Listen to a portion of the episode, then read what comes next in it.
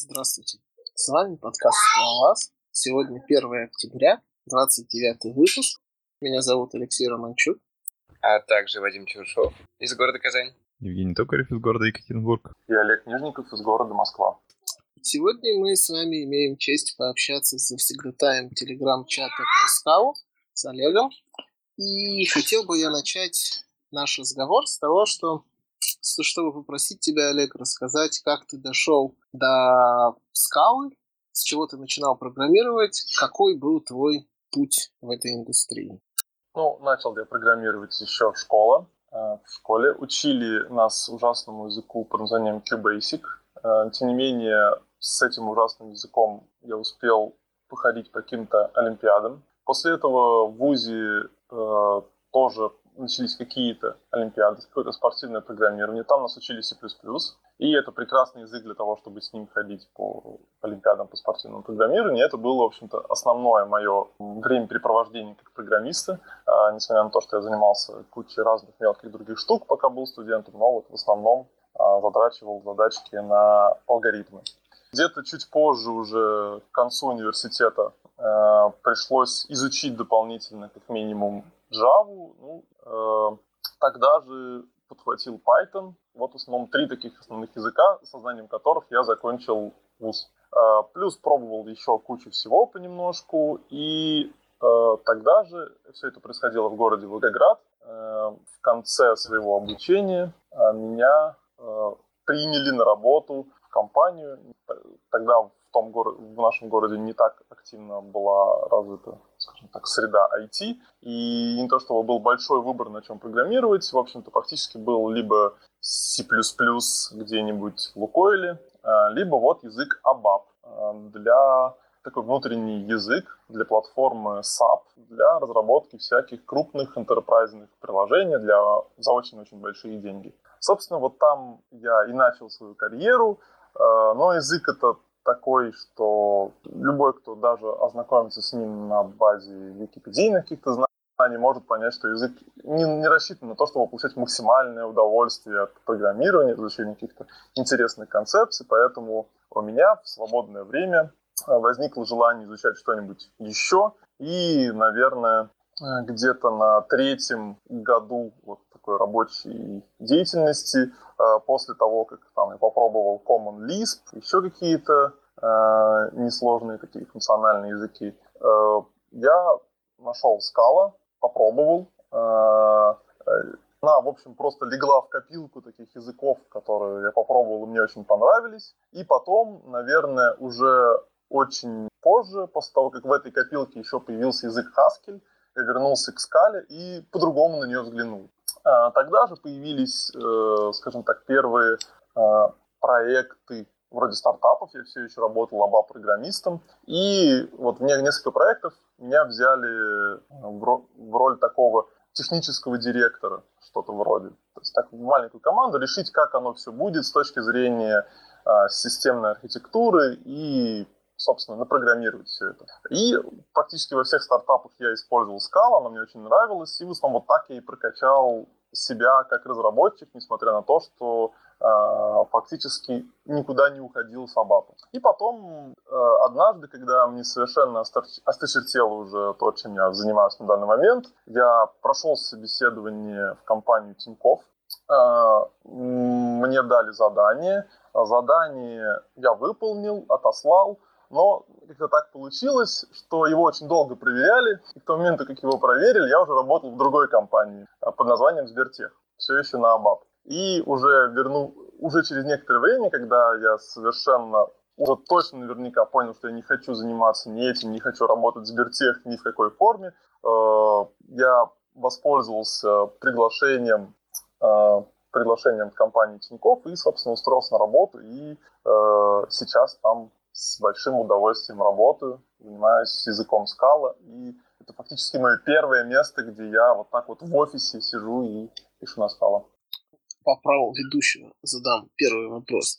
А, расскажи, а что вообще тебя мотивировало, работая на БАПе, видимо, э, зарабатывая вполне хорошо и неплохо, э, вкладывать свое время в то, чтобы что-то другое изучать, смотреть по сторонам? Что было твоим главным движущим фактором? Моим основным движущим фактором э, еще с университетских времен э, был просто интерес. То есть фактически изучение языков, написание приложений там уровня Hello World или небольшого web application а э, какой-нибудь там PaaS выложенного. Э, это было таким вот хобби, и я просто занимал, занимался тем, что изучал язык за языком, какую-то маленькую платформочку за платформочкой, и все подряд пробовал, и это мне просто доставляло удовольствие. Э, и, в общем, вот такая основная мотивация.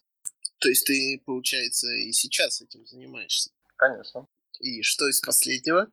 Последний, э, ну, последнее время, не так, чтобы у меня очень много времени было для изучения, но я пытаюсь набраться э, сил и все-таки вложить максимум своей энергии в язык Идрис э, и немножечко Агды, ну и в свободное время также Rust. Скорее, вот эти, вот эти три языка у меня вот в поле зрения в последнее время. Про раз мне было бы, конечно, очень интересно поговорить, но я предлагаю пока это отложить и двинуться дальше. А Ребята, подождите, у вас какие-нибудь вопросы по началу пути? а правда, что Абаб золотая жила? Нет, неправда. Вообще у вас там какого возраста люди работали? Тоже молодые все? Просто я не могу представить, что я бы согласился писать на Абабе. Предсказуемо, э, очень разного возраста есть люди. Есть очень молодые, есть очень немолодые. То есть буквально, наверное, одна из таких, одно из таких мест, где очень-очень сильно варьируется. То есть вам вполне можно встретить э, человека и 20-летнего, и 60-летнего, вот сидящего, сидящих рядом и занимаешься какой-нибудь одной задачей. А вообще этот язык, он из себя что-то типа вот, не знаю, Паскаля представляет или э, типа Постгрессового вот этого языка внутреннего? Очень много придется рассказывать. Это язык, который изначально из себя представлял такой скриптик для написания отчетов, просто репортов, э, вытащить что-нибудь из базы, вы- вытащить на экран там, в виде таблички, А, но потом, когда компания поняла, что им нужны разработчики, которые решают более серьезные задачи, что они просто не могут совсем справиться сами и писать все на C++, он начал развиваться, он включил в себя объектно-ориентированные какие-то технологии, потом у него было очень много витков, э, вплоть до последнего витка, где он очень-очень тесно сейчас интегрируется с СУБД, и там появились разные вот такие функционально подобные конструкции. Ну, не то, что прям функциональные, но вот, вот одним выражением можно, как в каком-нибудь функциональном языке, знаете, там, сделать map, flat map, reduce, э, фильтр и так далее. А, так, в общем, язык монструозный, он представляет из себя гигантское-гигантское такое наслоение большого количества концептов, которое в нем накопилось за все время, когда его адаптировали а, для самых разных задач, которые предполагалось делать вот на платформе. То есть он не только ужасный, как, как звучит просто по названию. Да, он ужасный в самой своей идее. Э, Основная идея в том, что э, его очень, очень хотели тесно интегрировать для того, чтобы со всякими разными фичами, э, соответственно, он, его не хотели сделать таким очень высокоуровневым, знаете, чтобы э, его можно было очень сложно понимать, но вот высокий уровень помог, помогал бы, знаете, встраивать в него разные концепции. Вместо этого в него просто на уровне синтаксиса добавляли какую-то фичу за фичей. Вот хотят там, э, чтобы вот можно на нем было классно GUI писать. Вот в нем сделали целый синтаксис для GUI. Потом появился новый GUI, в нем еще воткнули еще еще один синтаксис для нового GUI. А Потом нужно еще как-нибудь взаимодействовать с УБД, в него воткнули сначала один синтаксис, потом передумали другой синтаксис, и все эти синтаксисы существуют э, один вместе с другим, куча всего уже сейчас объявлено устаревшим, естественно, думаю, больше половины языка того, что вот сейчас есть, объявлено устаревшим. Э, И вот язык строится так, то есть вместо стандартных библиотек в нем доделывают синтаксис. Хорошо. Если нет дальше нет больше вопросов про э, тому, что было до скалы, я хочу двинуть в направлении того, чем ты занимаешься сейчас. Эм, смотри, если тебе что-то нельзя рассказывать, ты нам прямо так и скажи, я вот не буду вам отвечать. Вот, мне бы хотелось узнать, э, в какой команде ты сейчас работаешь, чем занимается команда, а, твоя роль в этой команде и какую скалу вы используете, там, бета, Java, чисто функциональную и так далее. Расскажи про свою текущую позицию. Хорошо. А, меня взяли сразу э, в самую первую команду, которая сформировалась в Тинькофф. Это команда, которая занимается э, таким ключевым API сайта Тинькофф.ру а, и представляет из, себя ключевой API для веба и для всех мобильных приложений, которые связывают все внутренние системы воедино и а, позволяет со всем этим, ко всему этому пользователю получить доступ. На тот момент существовало еще две команды. Это команда, которая занимается API для э, юридических лиц, и Big Data, которая занимается вот задачами, связанными с машин-лернингом, с построением инфраструктуры для этого э, и с какими-то такими интересными задачами, связанными с анализом данных непосредственно. Я был э, вот в этой основной команде. Она тоже не совсем вот э, прямо целостная в ней есть люди, которые, например, частично занимаются одной задачей, вот частично занимаются вот основным API, и плюс занимаются API своего какого-то направления, своей бизнес-деятельности. Например, там есть отдельно э, команда, которая занимается API для Тинькофф инвестиций, трейдинг-платформы. Отдельно команда, которая занимается, ну, например, поиском, полнотекстовым поиском, так, чтобы можно было гибко и здорово все искать. Многие команды состоят из одного человека. Собственно, я э, занимаюсь некоторыми задачами, которые связаны с вот, Core API, и некоторыми задачами, которые связаны с еще одним проектом, о котором я говорить не буду, но он скоро появится, э, и тогда уже я скажу, что вот я именно им занимаюсь. Но этот проект, который давно задумывался, э, не так, к счастью, Э, интенсивно реализовывался, как бы я хотел, но, тем не менее, он скоро обязательно появится, но пока не могу сказать про это. Ты так говоришь, как будто мы должны это, типа, предвосхищать его появление. Ну, то есть это что-то интересное для публики будет? Ну, возможно, не знаю. Я, честно говоря, не знаю. Вот. Теперь к вопросу о том, какую скалу мы используем. А, насколько я знаю, когда-то в самом-самом начале в Тинькове использовалась скала как бета, бета но эти времена давно прошли. Со всех джавовых технологий Тиньков практически ушел. А, и даже самый Core API, который самый, а, как, это, как это говорится, консервативный а, в своих, э, в своих решениях, он, в общем, на сравнительно новых технологий. То есть где-то есть более-менее новые технологии, где-то еще используется вот что-то, когда-то давным-давно внедрили, но это потихоньку переписывается переделывается, в общем, он старается меняться. Но он, естественно, из- из-за своего размера не может меняться с такой скоростью, с какой могут меняться эти вот небольшие проекты, которые касаются частных задач, частных бизнес-линий. Соответственно, э, стратегия, которая принята была э, нашим основным всеми любимым тем лидом, без какой-либо иронии я говорю эту фразу, э, она была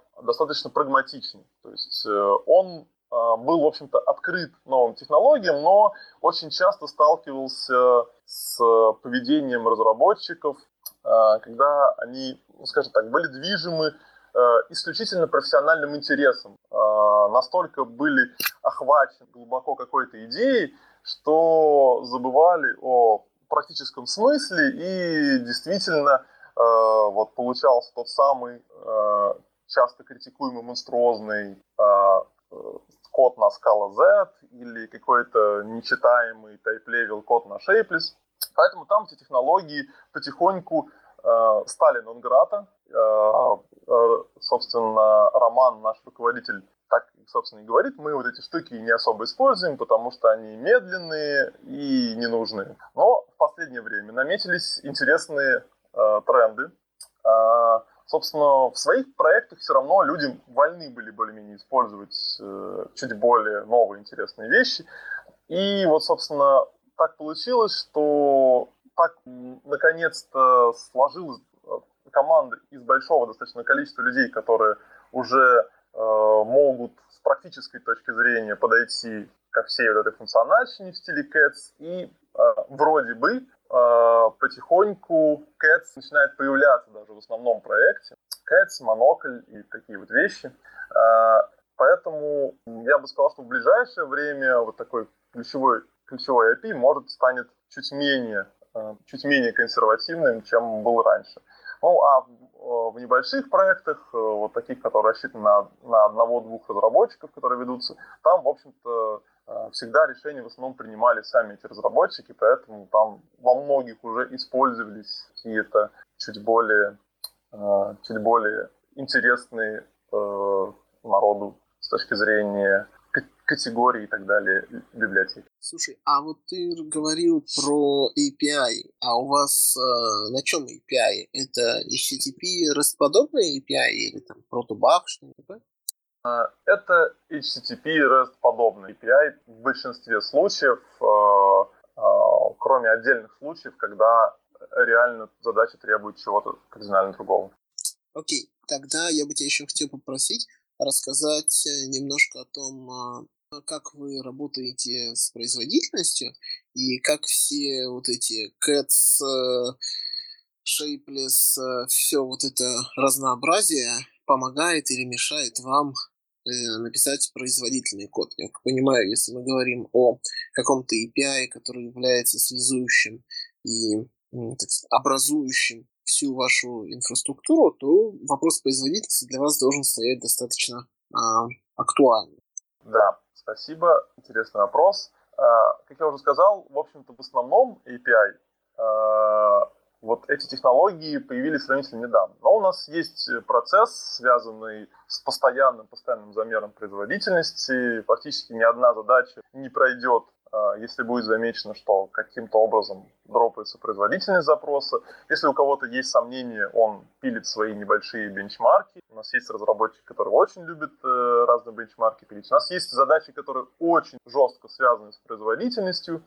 А, и в основном э, пока не было замечено, чтобы использование CATS, оно пока еще такое не повсеместное, пока еще, знаете, фримонадок у нас проде нет, а, чтобы как-то оно плохо сказывалось на производителе. А, но в некоторых задачах, а, как ни парадоксально, технологии могут даже помочь. Ну, например, если есть задача какой-нибудь хитрой сериализации, э, и она связана с тем, что вот можно сериализовывать одним каким-нибудь классическим способом, возможно, привлекая рефлекшн э, для того, чтобы получить вот такую сериализацию, которую ты все руками не пишешь. А можно и воспользоваться готовыми генерилками на базе макросов или Shapeless. И вот Shapeless иногда позволяет написать что-нибудь гораздо более э, отлаживаемое, чем вот чистый макрос. И, скажем, с приемлемой производительностью в плане эффективной сериализации. Поэтому вот в некоторых случаях, э, как, например, одна задача, я, а, наверное, уже могу о ней говорить, я скоро о ней буду говорить э, там, с большой сцены. Задача, связанная с, с хранением fallback данных в Кассандре.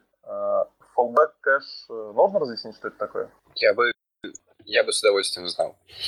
Вот. Ну, в общем, это некая система, которая позволяет э, хранить хранить данные от успешных э, ответов разных систем, э, так, чтобы если эти системы стали недоступными, он бы мог вернуть какой-нибудь последний ответ э, на, на вот какой-то запрос с данными параметрами. Соответственно, была задача сделать какую-то вот такую прослойку, которая легко бы могла анализировать имеющий скалы код, э, генерить какие-то вот специальные fallback таблицы СУБД, складывать в них данные и, э, и доставать вовремя. И, собственно, вот эти вот технологии продвинутые, CATS и Shapeless, помогли э, решить две проблемы, в основном связанные с производительностью. Первое – это сделать вот такие достаточно производительные сериализаторы, то есть генерить все, сохранять не в каком-нибудь JSON-подобном виде, а, а в каком-нибудь очень-очень компактном виде, э, который позволяет, собственно, в каком позволяет Cassandra определить свою схему,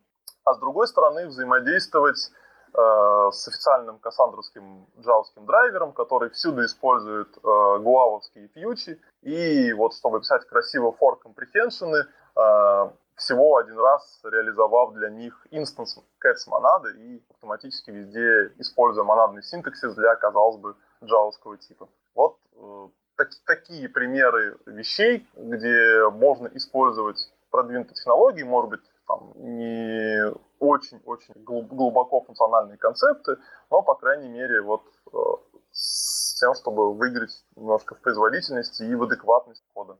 А можешь рассказать тогда, какое подмножество CATS вы используете у себя в основном проекте, не в основном проекте? А, в основном использую... Подожди секунду. Э, я хотел еще дополнить вопрос. А вот ты еще чуть-чуть раньше говорил, что как бы, ну, Cats в, основ, в основных проектах используется как бы с прагматичной стороны. Вот хотелось бы сразу тоже услышать, как бы, э, вот для каких именно прагматичных кейсов, э, ну, подходит использование каких-то элементов Cats вот, и тому подобное. Да, хорошо. А, есть Э, разные вещи в Cats, э, которые требуют э, разного переосмысления, скажем так, имеющегося кода. То есть, например, если вы хотите запилить приложение, которое активно использует фримонады, это предполагает, что фактически вы вводите новый архитектурный подход в свое приложение, если вы будете использовать Finally Tagless, фримонады и прочие вещи достаточно широко. А если вы хотите использовать какие-нибудь вещи вроде там, state монады или state T трансформера, option T трансформер. Классическая, например, задача, связанная с тем, что есть куча сервисов, которые возвращают фьючи от option, от что-нибудь. Просто куча таких вот методов.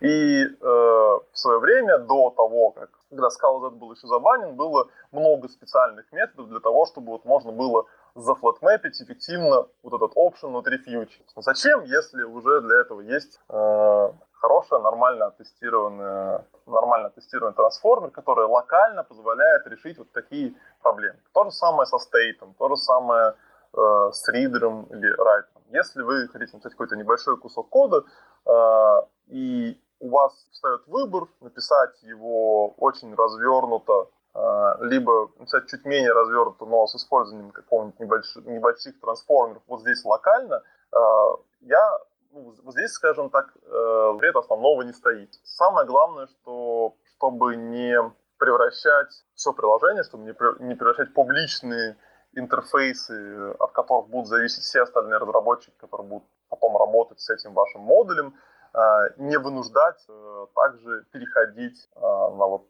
на Cats. Поэтому используются вот, вот такие простые вещи. Используются где-то, например, линзы для того, чтобы, ну, понятно, что, например, там, сделать какой-то deep copy, если у вас э, там optional поля и так далее, пройти все это, сделать один большой optional, все это закомпозить и легко и быстро менять где-то глубоко какие-то вещи. Вот это все относится к прагматичным вещам. То есть то, что позволяет сделать одну небольшую задачу здесь, сейчас, может быть, э, чуть более красивым способом. Но но не переделывать публичные интерфейсы ваших сервисов с использованием free монад, э, трансформеров и прочих вещей, так чтобы какой-то совершенно другой человек, который хочет воспользоваться вот таким уже написанным сервисом, был обязан э, делать импорт, syntax и так далее. Слушай, у меня есть небольшой follow-up вопрос а, по твоему ответу.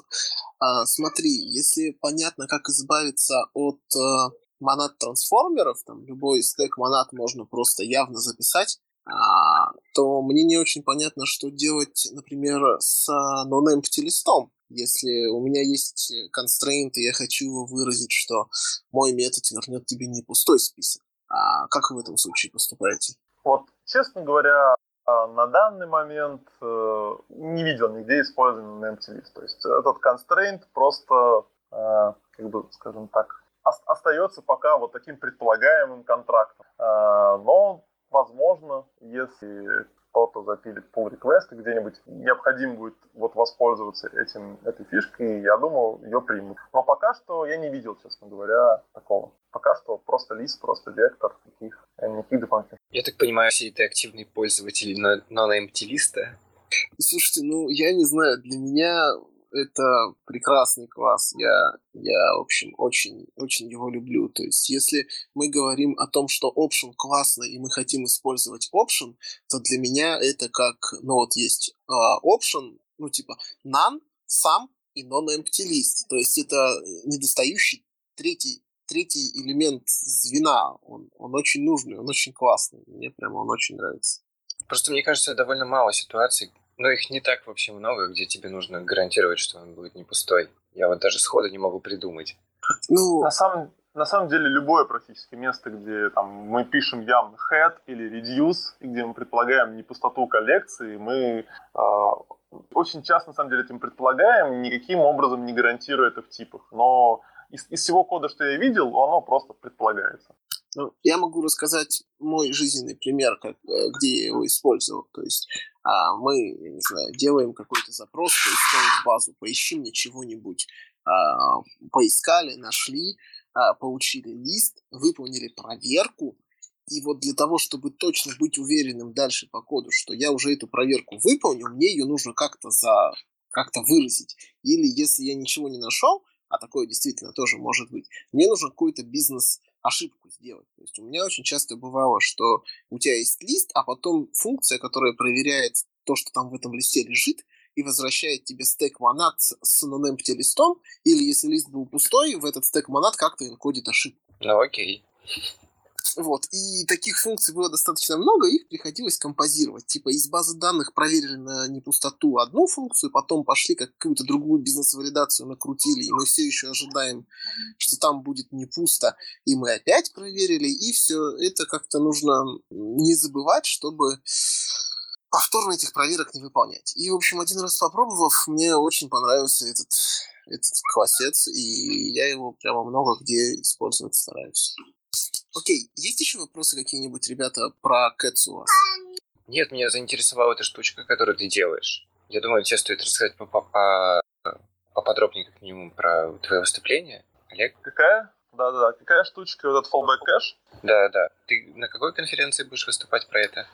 Ну, сейчас э, мой доклад согласовали на HighLoad++, э, вот э, именно про fallback кэш там я буду это рассказывать, поэтому я не знаю, какие у них правила, могу ли я предварительно рассказывать, но, по крайней мере, о чем я буду рассказывать точно известно публично, это лежит на сайте конференции. Понятно. А у тебя доклад будет э, со стороны, типа, что вот этот фоллбэк довольно крутая штука, или как ты ее реализовывал на скале, или вот там вот эти шейпли, скоты, полетят людей? А, я думаю, в людей немножечко полетит э, шейплиса, так как на хайлоде ценителей скалы 2% всего, а, и мало того, эти 2% вряд ли придут слушать про Шейпис, э, это будет, скорее всего, небольшая часть доклада. Э, в общем-то, организаторы, организаторы пообещали помочь с тем, чтобы доклад выглядел максимально слушабельным для основной аудитории. В основном будет доклад про то, зачем это нужно, какие а, как, как я это решил сделать, как, э, как, какие архитектурные особенности у решения там, сям, например, как реализовать circuit breaker правильно, так чтобы он со всем этим работал, как реализовать там миграции э, правильно, то есть там, переход от э, одной версии сервиса и его типов к другой, пока старые данные все еще лежат, лежат в базе. Вот, вот такие вещи в основном я буду, наверное, рассказывать. А у Scala и у Shapeless э, в любом случае упомяну, потому что э, наверняка людей заинтересует, как это так.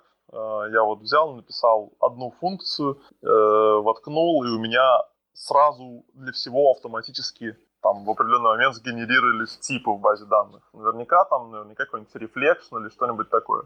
Вот по-любому придется услышать, что нет никакого рефлекшена, все делается автоматически, и мало того, заранее могу узнать э, до того, как хотя бы один запрос пройдет, смогу узнать, соответствуют ли вот текущие типы тому, что той схеме, которая сейчас лежит в базе, и э, э, могу ли я каким-то образом сконвертить, сделать миграцию, или придется делать хард-миграцию для этого. Слушай, а скажи, пожалуйста, скажи, пожалуйста, а ты про эти миграции разных схем из одной схемы в другую ты будешь подробно рассказывать? Я просто тема очень интересная, и если у, у тебя есть какой-нибудь материал про нее рассказать, было бы круто про нее послушать. Да, приходи на доклад. Я точно не знаю, в каком процентном соотношении я про что буду рассказывать. У меня сейчас пока только такой скелет заготовлен презентации, который я предполагал поправить вот в взаимодействии с организаторами, что будет проходить в ближайшее время. Окей, круто. А, а ты там знаком? Это кто там еще будет выступать? Там вообще какой градус вот этой функциональщины? Ты один будешь из лагеря представителем или есть кто-то еще? Я думаю, градус функциональщины там крайне низкий, просто потому что языки, которые позволяют такое функционально делать, там очень слабо представлены. Э, я думаю, там, точнее, знаешь, там, возможно, даже какой-то Erlang Elixir приблизительно так же представлен, как и Scala. Такая нетипизированная функциональщина. Э, так что а, скорее, скорее всего, скорее всего, чисто функциональные фишки там будут мало кому интересны. Конечно, там все же на Go программируют. Go же хайвот язык. Там в основном даже не те, кто на Go программирует. Там, во-первых, больше всего людей, которые программируют на PHP, это топовый язык. А Java там, по-моему, чуть ли не на пятом месте по языкам, которые представлены на конференции, как ни парадоксально. А, и там в основном тим-лиды, какие-то CTO, директора, и вот такие люди в основном приходят на эту конференцию. То есть э, люди, люди, которые вот пришли похайпить, э, там представлены в крайне небольшом таким процентном соотношении. Я, кстати, сейчас представил, что, не знаю, Олег там приходит, а там пол, пол того чатика Go прям смотрит на него. Для этого для этого должны купить очень дорогой билет все дружно, что вот не знаю, насколько это реализуемо для них. Окей. А, у меня есть еще один вопрос про экосистему. А, а какие фьючи вы используете? Ну, не фью, а ответ в вопросе. А как, какую монадку вы используете для того, чтобы отложенные и асинхронные вычисления делать? Практически во всех э, проектах, что я видел, кроме моего, э, используется скала Concurrent Future – но я сейчас вот у себя внедрил Monix и, наверное, буду его как-то евангелировать у нас. А чем ты? Расскажи поподробнее, почему ты захотел Monix а, Таску, а не Scala Future?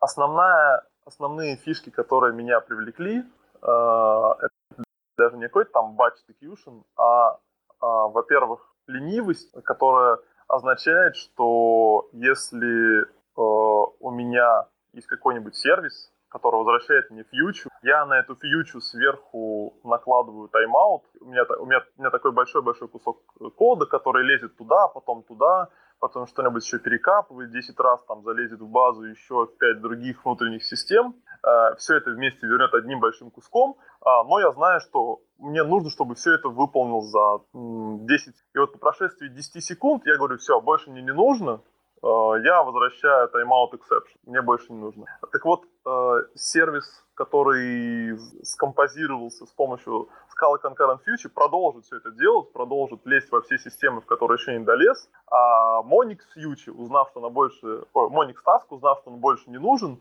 э, прекратит свое выполнение, и все действия которые, по крайней мере, еще не были выполнены, не будут делаться. То есть даже там без явного cancel, просто потому что она ленивая, ненужный результат не будет вычисляться. Э, это первая особенность. Вторая особенность это, ну, а, во-первых, э, есть такие специфики в API и везде с тем, чтобы очень нужно тонко следить за тем, в каком execution контексте выполняются те или иные задачи, чтобы вот одно не тормозило другое. И из-за этого практически нигде, ну, скажем так, 50 на 50 во многом коде execution контекст там не передается им explicit, очень часто, по крайней мере.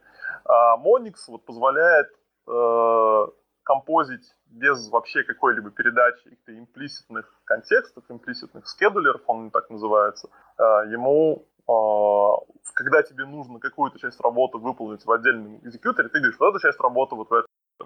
А теперь можешь переключиться назад на стандартный. И у него это э, такое естественное. Ну и третье, и, и третье всякие небольшие фишки, связанные, например, там, с тем, что там какая-нибудь скедулить задачи по тайм-ауту, там, например, стандартные, стандартные фишки, там, через 10 секунд что-нибудь выполнить, или а, выполнить это обязательно там, в течение какого-то небольшого времени, к несчастью, приходится там использовать либо аковский сервис, либо дополнительный свой сервис, который вот умеет со временем работать. К несчастью, execution контекст не знает ничего о времени, у него нет такого интерфейса, и приходится делать что-то еще. А вот Monixoво, по крайней мере, умеет это делать. Вот такие основные плюсы, которые я вижу. Ну и плюс э, batch execution, который может там иногда, в некоторых случаях, большое количество маленьких мапов датмапов выполнить э, очень быстро, не запуская не, за, не запихивая для каждого задачу в очередь.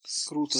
А, слушай, а ретраи у них есть встроенные? Да, у них есть встроенные ретраи. Э, собственно, поэтому там на, на сайте Monix там написано, что если вы конвертируете фьючу в task, вы, пожалуйста, конвертируйте не саму фьючу, а какую-нибудь функцию, которая возвращает фьючу, чтобы я мог ее много раз перезапустить. Поэтому да, там есть ретраи, там есть встроенный circuit breaker, который работает чисто с таском, вот, как бы выполнять этот таск, если он слишком много раз зафейлился, уже возвращать какое-нибудь дефолтное значение, ну что-то такое.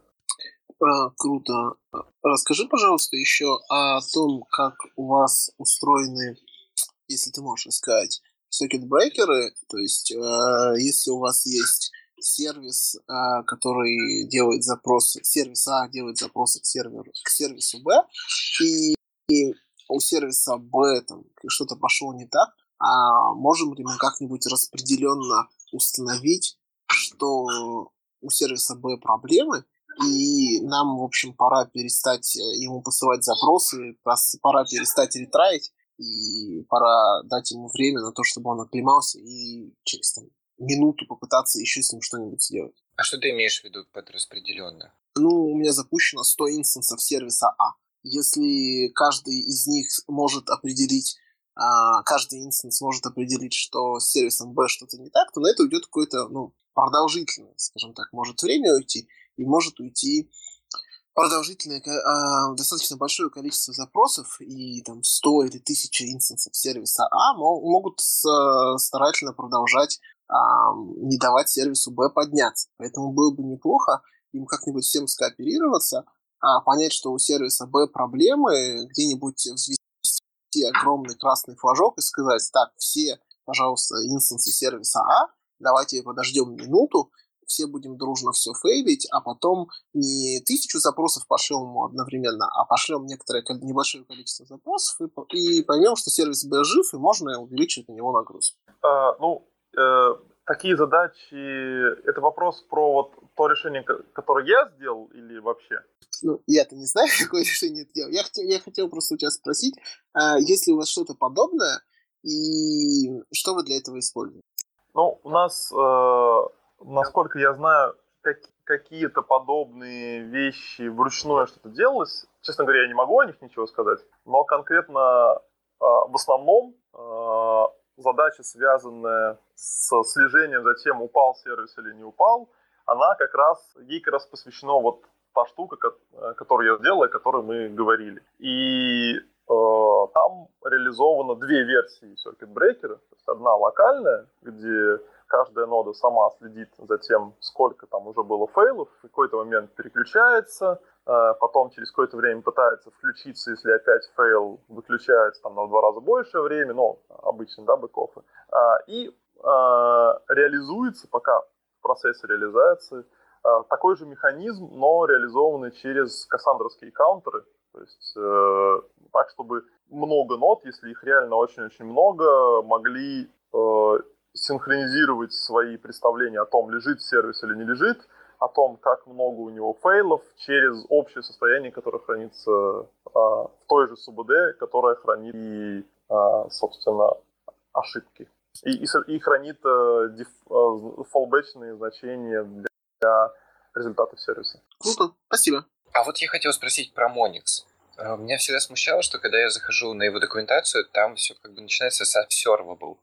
Ты пользуешься вот этим Observable? Я просто не смог придумать, где бы мне это заюзать. В одном месте я пользуюсь Observable. А, это такая задача, которая даже, по-моему, э, где-то на AKI рецепт, как это сделать с помощью AKI. Ну, э, в одном буквально месте Observable у меня используется для такой маленькой системы, э, как бы сказать, реактивных ячеек. Ну, то есть известная известная штука, которая очень часто реализует, и, по-моему, даже была а, она в курсе скаловском на курсере, когда вот есть много значений, они связаны друг с другом какими-то функциями, когда одно из них меняется, нужно, чтобы автоматически обновились все остальные. Uh, собственно, сейчас эта штука в проде еще не используется, но вот я планирую ее, возможно, в свой прод затащить, чтобы у меня сервисы, которые зависят от конфига, который регулярно обновляется в онлайне, чтобы они могли перезагрузиться, либо получить оповещение о том, что вот какая-то величина изменилась, а, и тебе стоит на это среагировать, возможно, перевычислить какие-то значения.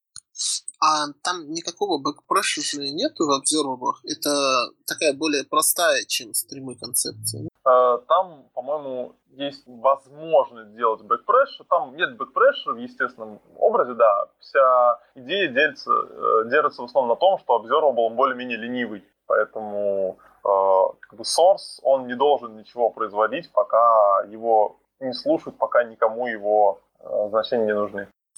Окей, круто. А что-нибудь хочешь еще рассказать, что нам может быть интересно о том, чем вы занимаетесь сейчас, и команда, компания в целом? Я должен еще заметить, что наша команда базируется не только в Москве. У нас есть э, очень сильные разработчики в Петербурге, и в Новосибирске, и э, бог его знает, где только их нет.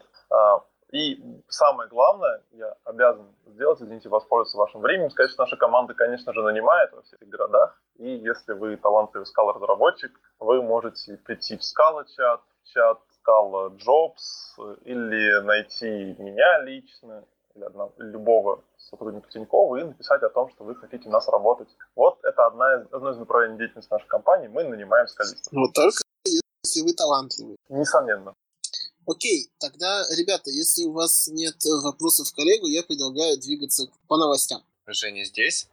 Да-да, только у меня что-то, правда, сильно с интернетом, вот какие-то жесткие задержки, я прям вот слышу какие-то паузы страшные. Вот, так что не знаю. Давай тогда ты, ты чини, а у меня есть тема для набросить, э, обсудить, и у Олегу, я уверен, будет что сказать. А, хотим... Сейчас я карточку подвину минутку. А, всем известный дядька по фамилии Дегойс а, пишет о том, что он разрабатывает Сквази 8 IO, а, и недавно у него была статья о том, что вам нужна только одна IO монада, и она во, во всем проекте, и, в общем-то, больше ничего не нужно, не нужно их вводить, не нужно иметь таску, не нужно иметь фьючи, нужно какую-то иметь одну монатку, все в нее завернуть. А, я хочу не столько про статью поговорить, сколько поговорить с вами о том, зачем же нужна волшебная ИО монада. А у вас есть какие-нибудь мысли? Зачем вообще? Вот мне понятно, что из себя представляет таск. А, но я не могу для себя описать, что из себя представляет ИО, ребята? Под ИО ты подразумеваешь прям вот именно реализацию ИО или вот эти тайп-классы типа async и прочие из uh, Cats Effect? Я подразумеваю async, ну, то есть не конкретную одну реализацию, а вообще концепцию ИО монады. Ну, она в основном нужна именно для того, для чего и существует task. Это почти то же самое фьючи, только ленивая. То есть она Э, откладывает свои действия до момента, когда ее результат действительно нужен. Хорошо. Э, то есть, по сути, это замена, э, правильная, чуть более правильная замена фьючи, таску и эффекту. Ну, в общем, да. То есть, чуть, чуть более правильная замена. И Degois реализуется всеми вот этими же фишками, которые, которые используются в Monix. То есть э, э, основная фишка в том, что execution контекст или там Java executor, он не совсем понимает, что он запускает. Э, у него просто какие-то раннаблы сбрасываются в очередь, и он их один за другим запускает, там ворует у других, возможно, там один поток ворует у других потоков. А в общем говоря, они не понимают, что их результатом могут быть какие-то значения, которые тут же породят другие таски, которые тут же можно выполнить снова, потому что все это очень, может быть, очень небольшие задачи, мапы, флот-мапы, и благодаря этому вот как минимум какое-то ускорение дополнительное можно сделать с помощью вот той идеи, которую реализовал Александру, по-моему, недельку его зовут, да, э, в Batched Executor. И точно так же приблизительно Degois реализовал экзекьютор для IO монады. Ну, точнее, изначально он был уже реализован в Scala Z, этот Batched Executor, потом, и потом его снова переукрал Degois. Да, эта система с реализацией, она достаточно, ну, понятна. А вопрос у меня лично стоит скорее в другой плоскости. Что мне как пользователю с точки зрения системы типов дает введение одного глобального эффекта. Потому что мне кажется, что, например, а, реализация в том или ином виде стека монад или реализация в том или ином виде а, возможных эффектов, которые могут быть, значительно более выразительные а, выразительно само по себе, нежели просто использование одной глобальной IO монады, которая означает, ну, которая на самом деле всего лишь квалифицирует мою функцию, будет она чистой или нечистой. Вместо того, чтобы описать, какой конкретный эффект произойдет, мы говорим о том, что если функция возвращает просто значение, значит она чистая, если она возвращает IO, значит она у нее есть какой-то side, потенциальный side effect, и такие функции нужно композировать по-другому. Чем это лучше, чем а, использовать а, какое-нибудь более выразительное средство типа, я не знаю, типа F-монады или каким-то другим образом более, более конкретно выражать, какие эффекты мы получим в рамках той или иной функции. Ну, основная проблема и в F-монаде, еще более монотрансформерах, с тем, что они а, конечно, ценой выразительности, но очень жестко э, усложняют композицию кода. То есть, э, э, либо нужно писать очень-очень сильно полиморфный код, как, собственно, вроде бы предполагается писать, который говорит, какие там конкретно эффекты он требует от твоего стека, э, э, и, собственно, какие он привносит. И, собственно, основная, основная проблема с тем, что Э, все это превращает код иногда слишком, слишком перенасыщенное упоминаниями об эффектах. То есть э, остается совсем много эффектов, совсем мало кода, который, собственно, этими эффектами пользуется. И не всегда это окупается. Э, даже на больших проектах э, немногие могут поверить, что это вот реально может окупиться такая сложность. А, ну, смотри, э, просто в противовес этому мы имеем решение, которое выглядит как а, всего лишь а, формальное описание над каждой функцией, чистая она или нет. А никакой другой информации, кроме того, что у функции есть side effect, у меня нет. И, соответственно, как их композировать, и композирую ли я сетевые вызовы, у которых будет один и тот же side effect, или я композирую сетевой вызов и еще как, эффект какого-то другого рода, я не знаю, там, вывод в консоль, которые совершенно композироваться могут по-другому, я все, я все эти возможности теряю, и с точки зрения тестирования я их теряю, потому что я не представляю, какие эффекты могут произойти. И с точки зрения описания а, в типе для того, чтобы разобраться, что же за код передо мной, я тоже теряю. То есть все, что мы имеем, это просто описатель. Типа, это не чистая функция. Я правильно понимаю? Ну, да, то есть я боюсь, что я в этом споре сейчас буду выглядеть как какой-нибудь Python или Go программист, э, который будет наезжать на, на типы, но иногда э, достаточно какого-то sanity чека э, на базе того, что вы используете. То есть вот вы используете какой-то сервис, да, он явно не говорит, э, с чем он, с какими конкретно нечистыми эффектами, асинхронными он работает. Но вы можете догадаться просто из его описания, э, его интерфейса, ну, в общем, из, из таких всех вещей, которые не описываются явно. И до какой-то, до какой-то степени это уместно. Окей. Слушай, но ты еще упомянул, э, что ты не очень... Ну, и мы до этого у меня было э, сообщение от тебя, что ты небольшой любитель э, монадных стеков. Тогда у меня вопрос к тебе. А как ты, как вы различаете ошибку, рантайм ошибку, там, с сетью что-то не так, от бизнесовой ошибки, если у вас нет монадных стеков, типами эксепшенов? А, нет, э, я любитель заменять монадные стеки, вот такие на самом топовом уровне, какими-то своими кастомными монадками, которые э, более-менее знают, какими ошибками они работают, э, на самом топ уровне. А на более низком уровне можно можно наслоить, там, может быть, один трансформер, но не превращать весь код вот такое гигантское сочетание трансформеров. То есть, как, э, с моей точки зрения, когда у тебя в типе э, больше двух трансформеров, это некий э, запах, что ли, такой функциональный кода, э, означающий, что, возможно, тебе стоит рассмотреть здесь возможность написать собственную кастомную монадку вот специально для действий такого типа. Потому что, э, как правило, публичные интерфейсы, скорее всего, не должны содержать такого большого стека. Либо должны быть методы, которые требуют ну, там максимум один-два эффекта, э, и тут же и, ту, и тут же с, с ними обработают, тут же, возможно, их и освобождают где-нибудь локально либо это какой-то большой, большой семантический важный тип, который стоит отдельно оформить как отдельно представленный тип, а не стек из уже э, заранее представленных таких вот конструкторов. Это был Rage Quit или что? Не знаю, может быть, электричество выключили. Ну ладно, раз Алексей отпал, давайте тогда я предложу темку. А, собственно, там есть такой э, пресип, а, называются непрозрачные типы. Я думаю, вот как бы как раз Олег человек, который в курсе, и можно кратенько вообще обсудить эту движуху. Так, я вернулся. Да. А, ну, отлично. Извините, У тебя есть пожалуйста. что еще поговорить про статью Дегоса и эффекты и прочие монадные стейки? Хотел тогда у Олега получить подтверждение, что, в общем-то, он не против монадных стеков, он против того, чтобы у меня было 5 на стека на монад трансформеров, а монадный стек в виде, там, я не знаю, Aether T, Future и мой результат внутри, это вполне ок. Да. Олег разрешил. Можно писать. А, одобряет. Окей, так, градус токсичности снижаем. Да, тема, тема все.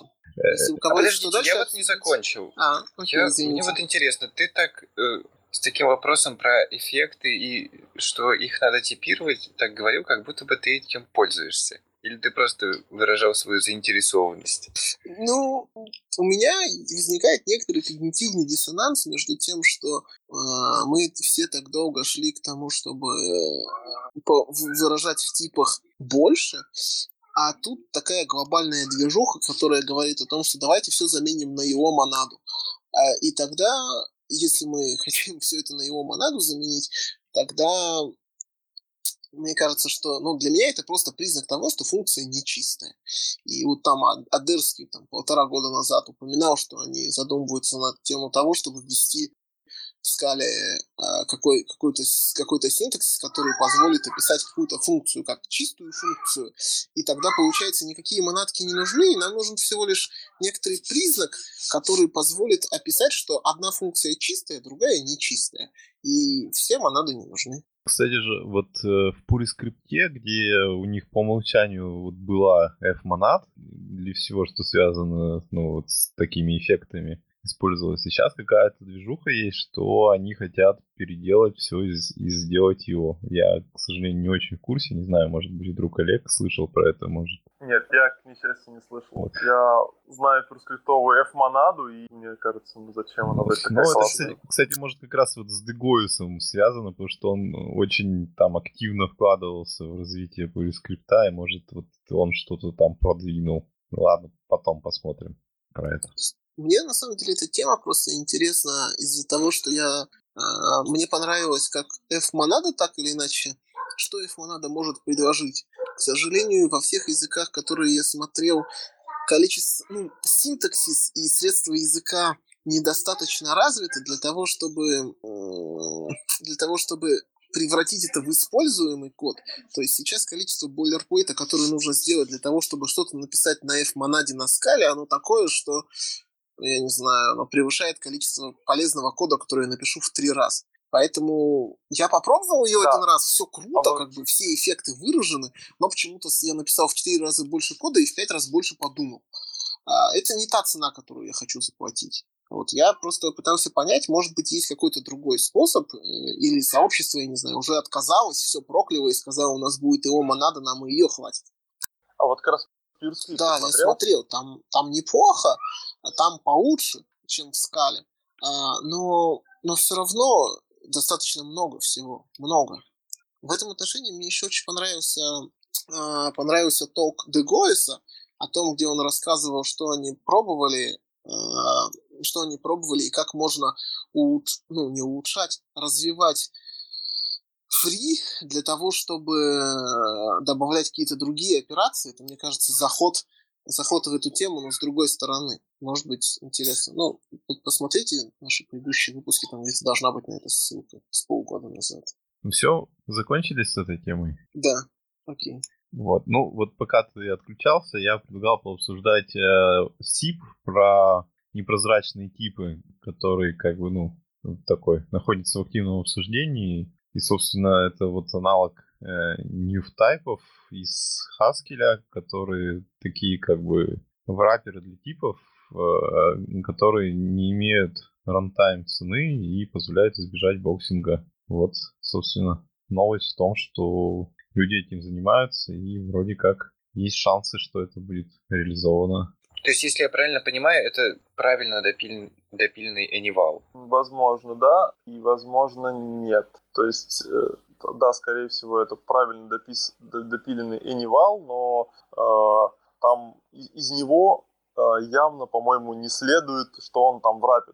Он, он только сам должен про себя знать. Это, в общем-то, правильно и здорово, но, может быть, не совсем не совсем однозначно, однозначно соответствует понятию э. Расскажите, пожалуйста, про то, чем это семантически от нового типа отличается. Или это не должно отличаться никак от нового типа? Ну, я могу так кратенько, с такой нубской с точки зрения, как в Haskell это воспринимается. В общем-то, там часто бывает, когда ну, какие-то вот сложные типы, а там с монарным стейком определяешь, а, часто хочется это вернуть в такой в один красивый тип, который принимает один type конструктор. И, собственно, вот в Haskell есть такой синтаксис, пишешь new type э, и как бы, ну, э, параметр типа, ну, в смысле, type конструктор, и вот, и заворачиваешь свой такой сложный тип и используешь его. Вот, и э, это как бы ничего не стоит, то есть, ну, никакой там, никакого дополнительного boxing а, ничего такого.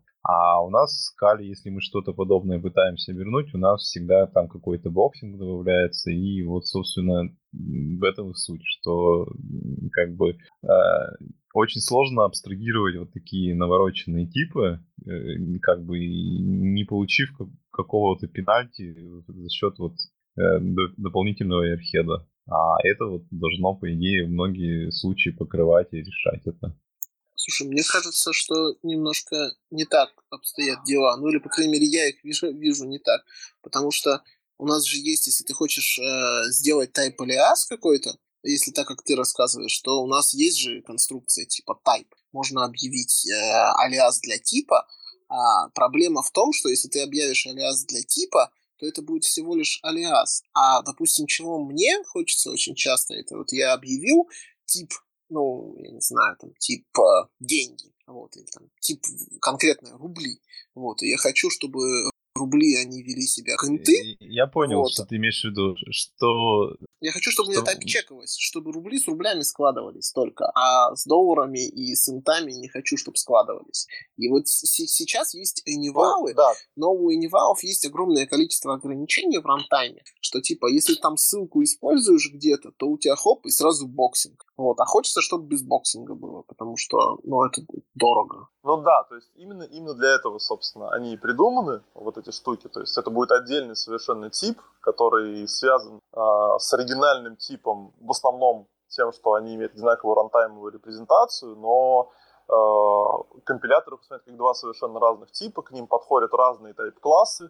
э, они э, никаким образом не связаны там ни с субтайпингом, ни чем остальным, если там никаким образом не связаны, но проблема, да, с анивалом, с тем, что э, так как это был синтаксис для класса, и э, необходимо было сохранить все фишки, которые есть у скаловских вот именно классов, при, пришлось вот сделать сделать такую штуку, чтобы вот в определенный момент его приходилось боксить. А так как NewType это вообще не класс, это просто тип, который сам по себе не имеет никаких собственных методов, только а, скажем так, конвертации, возможно, даже только вот extension метод через те же самые anywалы, которые определяются в компаньон объекте для этого самого, а, как он там называется, непрозрачного типа для этого new type. Вот это, это позволяет решить проблему с тем, что э, это про с тем, что скала что-то для него обязуется. То есть ты такой создаешь абсолютно чистый тип, который не класс, не что это, просто тип. Просто он в твоей иерархии, не субтип, ничего, э, просто номинально. У него будет полностью новый функционал, он рантайм будет эквивалентен предыдущему э, типу, но э, все, что для него можно будет сделать, определено заранее в компаньоне. Мне очень интересно, типа. как они собираются э, решать проблему э, кодирования этого в байт-коде. Потому что если он в рантайме будет представлен там, в виде инта или интеджера, и в рантайме э, в байт-коде это будет интеджер, то как мне заиспользовать библиотеку, допустим, которая expose ит такой интерфейс? Точно так же, как и с AnyVal ами, э, я полагаю, только для AnyVal ов, насколько я помню, там дублировались методы, а здесь будут э, в единственном числе э, только методы, которые у которых в рантайме, то есть в JVM репрезентации будет вот тот оригинальный тип. То есть э, type не будет ну, существовать для Java. А для скалы как он будет существовать, если он будет также заинкожен в виде интеджера в байткоде? А для скалы будет специальная пометка, что ты не думай, здесь вроде бы int, но это совсем не int, это вот тот тип, воспринимаю как совершенно независимую сущность, как будто у него нет никаких методов, кроме тех, что а, какими его может ну, расширить. Ну, это можно в аннотацию, в принципе, метода положить куда-нибудь или в аннотацию параметр. Ну да, а основная фишка, основная, так сказать, проблема, которую я вижу, которая встает с этими непрозрачными типами, это, в общем-то, та же проблема, что и в Haskell встает. То есть э, у тебя, допустим, есть э, один элемент, int, да, который ты назвал теперь, у тебя type money, допустим, Алексей предложил. Но теперь, если у тебя есть лист от э, твоих money, тебе, чтобы превратить их обратно в лист интов, тебе нужно сделать map. То есть вполне такую физическую э, операцию, которая займет какое-то время и не будет делать ничего. Она просто будет конструировать новый лист из того же самого. А для того, чтобы обойти эту э, проблему, э, в Haskell существует специальный type-класс, coerts, э, или как это правильно произносить, который э, помнит, что у двух типов одна и та же runtime репрезентация — и один тип можно безопасно в другой превратить. И, соответственно, там существует э, целая вот такая подсистема, э, что вот есть типы, у других типов type-конструкторов у них параметры могут быть э, трех разновидностей, то есть э, один type-конструктор, для него не требуется даже KR, фантом, э, один, уже не помню, как называется, для, не, для него можно сконструировать KRs только если вот в сам тип реализует KRs, а другой, третий тип, это очень важный, по-моему, первый это номинальный, а третий тип, я уже не помню, как называется, параметр, когда даже если у них одна и та же рантайм репрезентация, ты все равно не можешь явно сконвертить. Э, э, допустим, у тебя есть э, три сет каких-нибудь мани и три сет каких-нибудь интов. И так получилось, что ты по-разному определил инстанс орд порядок для этих типов. И ты не можешь три сет мани явно сконвертировать вот так вот в три сет от интов, потому что ты потеряешь порядок внутри этого трисета. А, и это требует целой инфраструктуры, которую нужно навернуть к этим, собственно, new тайпам, чтобы их можно было вот так эффективно конвертить, а, которую я не видел в обсуждении. Вот я только хотел спросить, а видел ли, ты, видел ли кто-то, чтобы это обсуждалось? И что, какой там статус с этим СИПом? СИП выглядит очень круто. Э, судя по всему, они сейчас как бы работают над э, решением того, как это правильно реализовать, а вот всякие вопросы синтаксиса, они там прямо пишут, что пока мы типа не хотим об этом думать, давайте потом попозже обсудим. То есть, э, ну, вот они как бы как реализуют, тогда уже будет какие-то реальные очертания. Ну, у меня предварительно, конечно, страх по по этому всему поводу, потому что очень, много, очень часто такое было, что я где-то там использовал Anyval не для того, чтобы просто временно расширить синтаксис, для каких-то других вещей, и у меня постоянно там ломался компилятор, то там, то сям.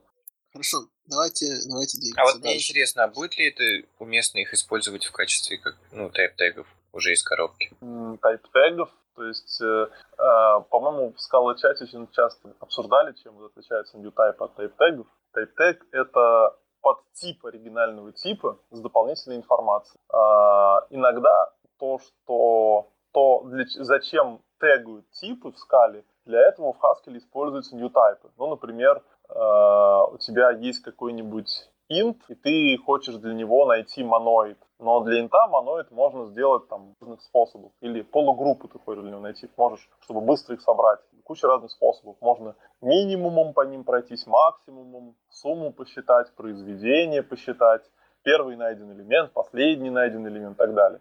И вот для того, чтобы, например, а, правильно, правильно использовать моноид для данного типа, их вот оборачивают какие-то такие э, new type в Haskell, а в Scala для этого их тегают, как пример. Если вот для этого, то, э, наверное, можно было использовать. А, прикольно, когда не знал, что их для этого используют. Я видел только примеры, которые мы обсуждали, что, ну, чисто для дополнительной проверки. Ну, типа, там, у тебя не строка, а особенная строка вот в этом контексте. Где вообще такое используется? То есть в скале вот ты где-то это видел? Э, в Scala, в Scala Z точно были специальные теги для всех вышеперечисленных случаев с моноидами, и были реализованы вот инстансы моноидов, которые там суммируют то, что протеганы суммой, которые перемножают то, что помечено продукт или prod, э, там ищут минимум, потому что там помечено мин и так далее. Предлагаю переходить дальше. Так, э, какие предложения? А, давайте посмотрим, э, чья следующая тема а, про энзим. А, ну хорошо, давайте. Так, э, собственно, всем известный, ну мало кем юзаемый э, редактор э, для скалы Enzyme Э, как бы сейчас активно ищет мейнтейнера, потому что а, его автор, Сэм Хеллидей, он как бы написал такую статейку, что вот он все уже сдался, у него не хватает времени, и, собственно, ребенок маленький, надо, рабо- надо помогать, и, собственно, все, и как бы сколько-то он, сколько, я не знаю, года три этим всем занимался, и теперь э, он хочет больше заниматься ребенком и книгой своей, а надеется, что как бы сообщество, которое сложилось, оно все-таки сможет поднять поддержку проекта и все будет хорошо. Ну, и там, собственно, интересная статейка, где он все это рассказывает. И, ну, как бы просто вообще интересно почитать, как у него опыт разработки этого открытого проекта был, как он там находил э, спо спонсорство и э, насколько это как бы небольшой вклад вносит относительно тех усилий, которые как бы на самом деле надо делать, чтобы э, проект как бы жил. Вот, собственно, так вот он ну, очень печально, конечно, но я думаю, что все-таки никуда он не денется, Инсайм, потому что там кроме Сэма было еще несколько активных контрибьюторов. Вот, и я думаю, кто-то из них продолжит. Я читал обсуждение на Reddit этого, и там все равно все скатилось, по-моему, ну, к обвинению автора Энсайма во, все, во всевозможных грехах, а там документации и прочее, и что таким способом ты не найдешь ни новых там мейнтейнеров. Нет, ну... Ну, то есть там только поддержали его выгорание от этого всего. Да. Не, ну, собственно, вот Сэм, он как бы очень много твитил на эту тему, что обычно как бы вот в чем разница между э, Libri проектом, которым он считал вот Insign, и э, как бы проектом, который является продуктом, что в продукте типа э, пользователи, они ожидают, что будет хорошо и гладко, и от них никаких действий не надо. А в, Libri проекте все вроде как бы пользователи должны сами помогать решать проблемы и все такое. И ну, он демонстрировал разные метрики, что а, вот как бы в инсайме а, очень много контрибьюшена шло вот за счет каких-то как бы внешних людей. То есть как бы в процентном соотношении там довольно такие значительные цифры, то есть, э, ну, где-то, наверное, один к одному, типа, вот авторы проекта и примерно столько же сообщество делало. В проектах которые как бы вот как настоящий коммерческий продукт, там обычно отношение такое, что вот авторы очень-очень много вкладывают, а сторонние люди совсем немножечко. Вот, и, ну, собственно, так и есть. Собственно, я думаю, его не удивило, что его начали поливать грязью, потому что так всегда было. Ну и, кстати, в тему инсаймов я, наверное, потом закину. Я видел статью от я... этого Юджина Йокота про там какой-то прототипчик на SBT-сервере. А, на SBT для language сервера начал набрасывать. Так что, возможно, будет еще один вариант Ensima. Да, там давно, по-моему, уже говорили, что SBT будет работать как что-то типа language сервер, сразу говорил. И плюс еще давным-давно а, давным-давно говорил Мартин, что компилятор Dotty сможет работать э, а-ля language, как language сервер, что у него вроде бы есть вся необходимая для этого инфраструктура. Ну, у них уже есть даже, по-моему, готовые варианты, это на доте. У меня так руки не дошли попробовать. Последнее, что я попробовал, вот это Ensim 2, который у меня так и не запустился. И, кстати, как, как оказалось удивительным для меня, что вот Ensim работает на базе вот как-то SBT. Он там что-то мандит, ему нужна определенная версия, лишние плагины его не дают ему жизнь. Да, там, короче, проблема в том, что э, есть, значит, вот как бы Enzyme сервер, это вот именно приложение, которое э, все пытается там анализировать, э, индексы строить и всякое такое хитрое делать, а есть э, просто плагин к SBT, Э, который работает с проектом, как бы, ну, и, и предоставляет вот серверу там информацию о файлах и все такое. И э, вот этот э, SBT плагин, он должен быть, ну, как бы подключен обычно либо глобально у тебя где-то в системе, либо вот под каждый проект его должен настраивать. И, соответственно, там куча проблем может возникнуть, во-первых, из-за того, что что-нибудь э, в этом SBT-плагине сконфликтится с зависимостями в твоем проекте, что его сервер, э, версия может не совпасть э, с версией сервера, может не совпасть э, а, с версией, которая в текстовом редакторе. И, ну, в общем, куча таких вот потенциальных проблем, которые, ну, время от времени выстреливают, и, собственно, ничего с этим не поделаешь. Что, пойдем дальше? Следующая тема — это HTTP 4S. А, ну, это, это мини-тема. в смысле, что вот а, наконец-то вышла стабильная версия HTTP FS с котами.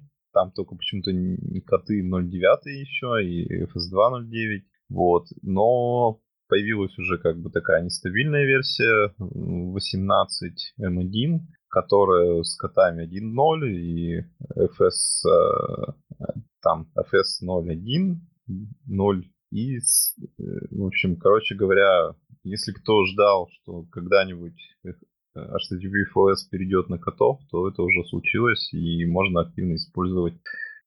Вот. Так вот. Олег, а вы что у себя используете как HTTP сервер? А, большинство проектов используют так HTTP. Основной проект сейчас переходит на HTTP с предыдущего решения, которое я не буду называть. Мне одному кажется, или мне кажется, что HTTP 4S немножко потерял доверие после того, как постоянно свечился то на сквози, то на Cats, то замораживался, то размораживался. Вот у меня лично нет почему-то никакого желания в него вглубь смотреть опять. Ну вот я не знаю, по-моему, единственный человек, которого я знаю, кто им пользовался, это Фомкин. Ну, я тоже так немножко его попробовал. Ну, совсем не глубоко. Мне как бы так внешне выглядит так, что вот для чего-то простого можно использовать. Но вот именно, да, вот эта репутация, что они постоянно все ломают, она как бы создает ощущение, что не стоит пытаться на нем что-то такое серьезное делать. По крайней мере, не, про, не, не проведя каких-то испытаний, бучмарков и тому подобного. Окей. Едем Но это как бы была обязательная тема про HTTP. Да, ну Клиенты, как бы, надо обязательно про HTTP поговорить. Еще про JSON-сериализацию, наверное, дальше будет. Ну, вообще, я думаю, что если они уже, наконец, окончательно перешли на котов, э, Typelevel явно выстраивает какую-то свою, знаете, такой архитектурный стек, на котором есть все для всех. И им явно не хватает вот своего сильного HTTP, который мог бы конкурировать со всеми другими HTTP. Поэтому вполне возможно, что именно после перехода на котов, и если они там появятся где-нибудь там вверху а, Typelevel ского вот этого списка библиотек, и все начнут дружно писать про них блогпосты, твиты и все остальное, они, возможно, и станут, наконец, таким сильным Слушай, но ну у них же есть FS2 HTTP который тоже умеет на готовом стеке нормально ну, работать. Э, так это же не тейплейл, это какой-то внешний проект каких-то там отдельных чуваков. Ну, может быть, они к себе его на страничку положат и будет. HTTP4S, конечно, давно на страничке TypeLevel, но попасть, мне кажется, сюда не сильно сложно. Окей. А... Так, подождите, а в качестве стека там же есть Finagle, он вроде входит... Ой, Finch, он вроде в этом в Typelevel е, нет? Нет, Finch, Finch, Finch не в Typelevel е. Finch в? А, по-моему... Он в Твиттере. Нет, ну вот у них в списке я точно помню, что он там был. Он не, не, не под о, общим, ну, типа профилем Typelevel, но в список он у них входил. А, я вижу, он в инкубаторе, да. Ну да, то есть тут Finch, HTTP4S, да. А FS2 на страничке нет. Вы правы. FS2 не в Type А, еще что-нибудь про HTTP4S или дальше? Да нет, вроде все. Следующее, давайте разбавим, разбавим одного автора. Я расскажу о видео, которое я, которое я посмотрел не так давно. А, видео от Эрика Торбора, который написал F-Monad. А, и вот а, на Scala Days 2017 он рассказывал о том, что он написал библиотеку, которая называется Origami. Это реализация на скале uh, Beautiful Folds, uh, которые были реализованы на скале, на Haskell и были представлены полтора года назад uh, на Цюрихаке, по-моему. И идея очень простая. Она говорит о том, что у нас есть какие-то какие-то пайплайны, и обычно э, этот пайплайн трансформация данных, а в конце нам нужно выполнить свертку в том или ином виде. Отправить все это по сети, там, посчитать среднее арифметическое, найти самый большой элемент и так далее. И он рассказывает о том, что э, было бы круто э, описывать э, примитивные операции свертки, типа найти максимум, типа отправить все это по сети, а потом иметь эти операции свертки композируемыми, композируемыми. То есть э, найти максимум, минимум, среднее арифметическое за один проход. И он реализовал как раз библиотеку, которая позволяет а, определить операцию свертки, а, определить примитивные операции свертки и, и определить операцию композиции сверток. Э, вот, в общем-то, и все. Позволяет вам за один проход выполнить э, кучу терминальных действий э, над э, каждым из элементов. Рекомендую посмотреть. Там еще есть в начале прикольный обзор того, какие в данный момент в экосистеме скалы существуют э, э, библиотеки для стриминга, там Akka, э, Akka Streaming, Akka Streams, FS2, Monix, и, по-моему, он еще Scalazir рассматривал. И сравнивал их тоже между делом между собой. Вот. Эта штука как-то как-то пересекается с э, вот этими редюсерами, трансдюсерами? Ну, транс, с трансдюсерами не знаком. А, так, видимо, и с, с редюсерами как концепции тоже.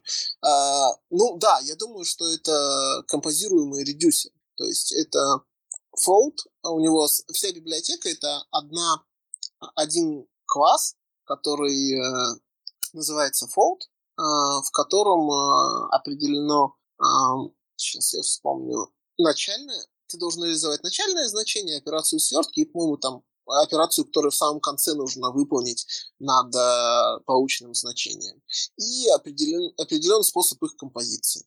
И определен рантайм, который позволяет э, принять э, эту свертку, которую ты мог получить либо как примитив, либо как композицию, и выполнить ее над потоком.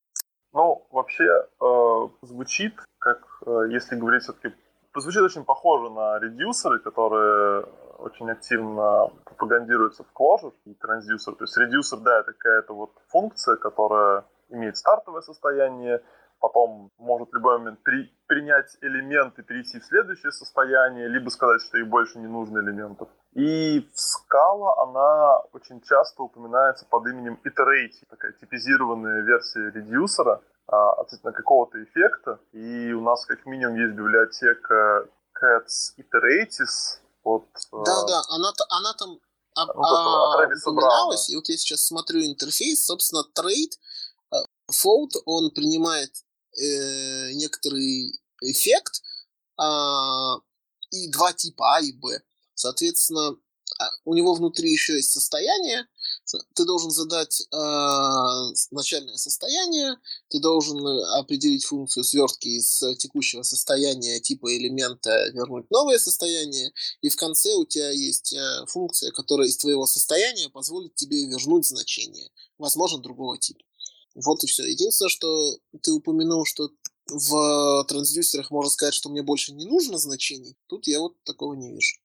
Ну да, то есть там редюсер обычно такая штука, которая э, вот именно, именно iterate, так как она заточена в основном больше под асинхронный код, она в любой момент можно сказать, что этот элемент привел меня в ошибочное состояние, или я закончила свою работу, мне больше не нужны элементы для того, чтобы ее совершать. Соответственно, благодаря этому ее можно э, лепить с какими-то ленивыми коллекциями, которые вот, могут генерировать элементы, пока она нужна редюсеру. И э, Трэвис Браун там сравнивал, у него там всегда, по-моему, есть бенчмарки, и там тоже есть бенчмарки, он говорит, вот очень классные бенчмарки, и вполне даже наравне стоят с какими-то стримами и прочим. Круто. А, хорошо, давайте тогда переходим дальше про новый подкаст про ФХ. Ну ладно. В общем, есть такой подкаст, он, не знаю, уже с месяца, наверное, два существует, а может даже и больше. Лямда Каст. Там, в общем, такая, такой замес, что несколько авторов, из них, которые только один хорошо понимает функциональное программирование, а, как бы решили такой сделать, эм, ну, не традиционный подкаст, а такой более как бы а, обучающий. То есть э, там вот один человек, э, по сути, нескольким другим рассказывает разные FP-концепции, ну, там, типа аппликатива, например.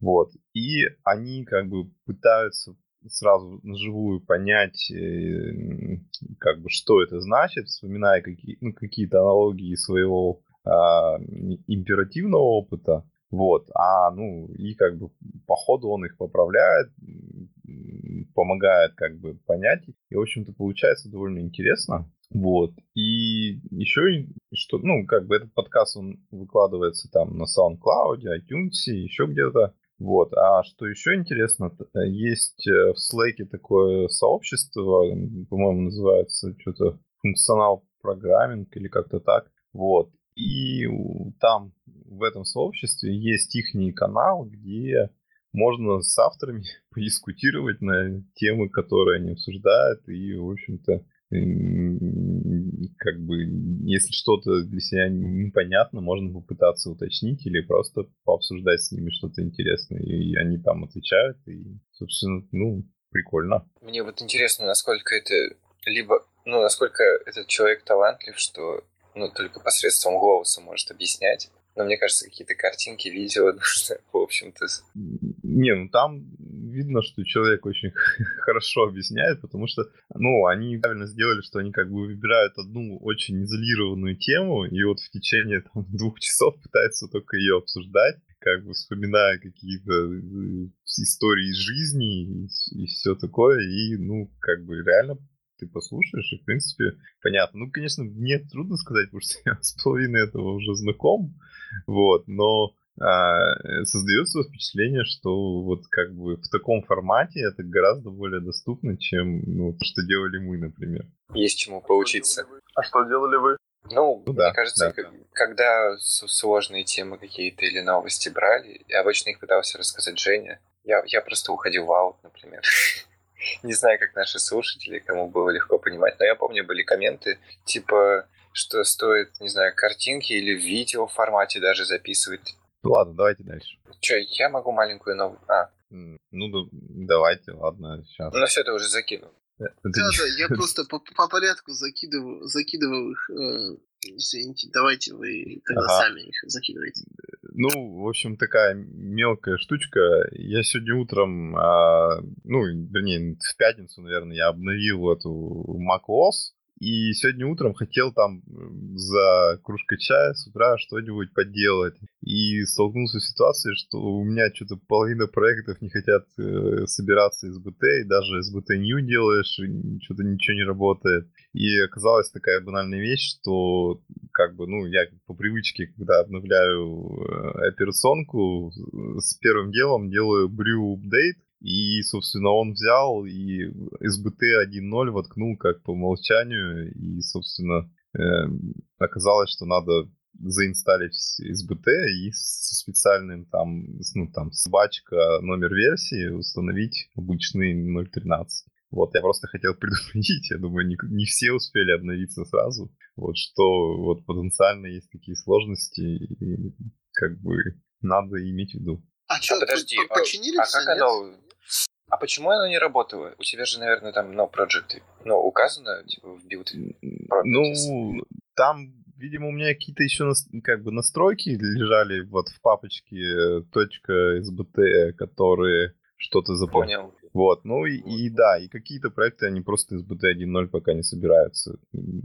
Там, там просто у меня как бы наложилось еще, там еще другие были проблемы, тоже связанные с обновлением, но не этого. Вот как раз у меня там зависимость инсайма какая-то законфликтовалась где-то, и, короче говоря, все, все вместе наложилось, но и в том числе из-за того, что SBT 1.0 оказался неожиданно не в том месте, и я вообще не подозревал, что он там есть. Хорошо, что дальше обсудим? А я закину Давай. очень несвежие новости, которые мы готовили в прошлый раз. А, вышел Finnegal 7.1. Не, не больно чего там интересного есть, но для меня там пара моментов показалось интересными. И это там есть такая ошибка fail fast exception, которая связана вот как раз с circle брейкерами. И раньше она им вообще не имела ни трейса, и ниоткуда она, ну, типа, вылетает. И было очень тяжело местами понимать, что сфейлилось. Вот теперь в нее добавили, что она, ну, берет throwable в себя, ну, типа, откуда она вообще появилась. Что довольно прикольно. Вот. Ну, там еще есть э, много мин- мин- минорных, я так понимаю, изменений. Ну, всем все равно же Финагл, я как понимаю, пока популярности особой не набирает. У них с документацией лучше стало в седьмой версии, ты не смотрел?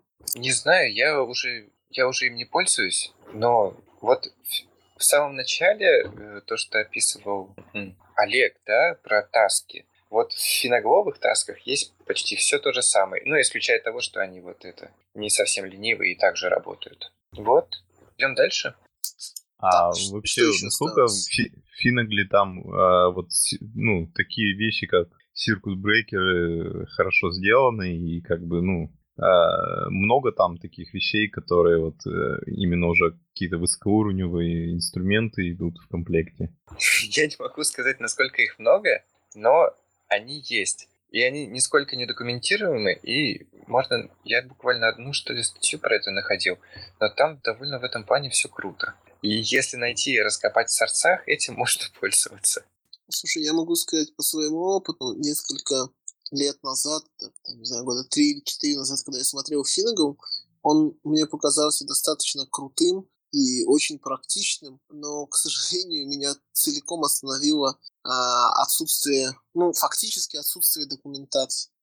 И отсутствие документации не столько про Финнегал, сколько про всю вот эту твиттеровскую экосистему вокруг Скала, которая была построена. Я подозреваю, они заопенсорсили ту часть, которую смогли заопенсорсить, а миллион э, своих гайдов, которые у них написаны, и экзампл проектов, которые у них были, возможно, не отревьювлены для того, чтобы отпустить в open source, они заопенсорсить не смогли. И поэтому за пределами Твиттера, мне кажется, даже до сих пор очень сложно использовать Finnegal как ну, в продакшене. И не в продакшене, потому что у тебя нет никаких источников, и сообщество вокруг него очень небольшое за пределами Твиттера. То есть тебе просто не у кого спросить и никак не узнать, кроме как из сорцов.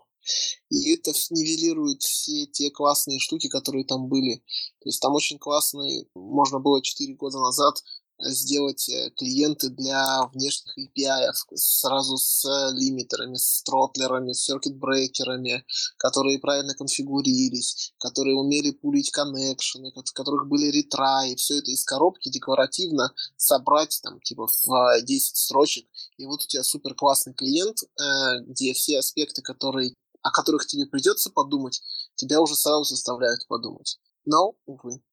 Ну, как... Ну, кстати, ты пока говорил, я нашел вроде как неплохую статью, которая покрывает ну, все, куда можно пойти от Костюкова. Фингал 101, я думаю, надо ее прикрепить. Давай прикрепим. Ну, вот Виктор же к нам приходил, как-то они разобрались с этим, ведь он же рассказывал, что вот они Фингал стали юзать. Ну, наверное, это возможно, да. Единственное, что меня смущает больше всего, это отсутствие, ну, фактически отсутствие комьюнити. Ну да. Но почему комьюнити есть, ты можешь найти ребят в Твиттере.